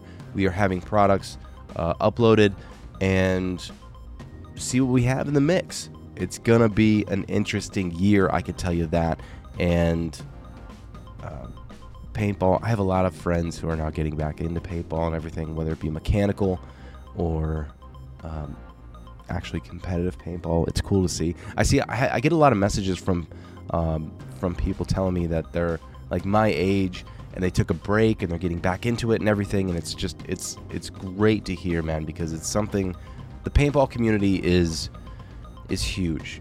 It's I've always told my wife and my friends and my family. Well, most of my friends are paintball players, but uh, but even you know my family and everything. I tell them if wherever we go, like if I put something out there, we'll I would get something, uh, some kind of response of players who are like, oh yeah, there's a paintball field over here, or there's that that there, and um, people would show up and we play. It was just it's insane. Like we're we're a dedicated group, I can tell you that, and um, I'm very much grateful for that, and uh, I'm very much grateful for everybody who listens to the podcast. So thank you very much.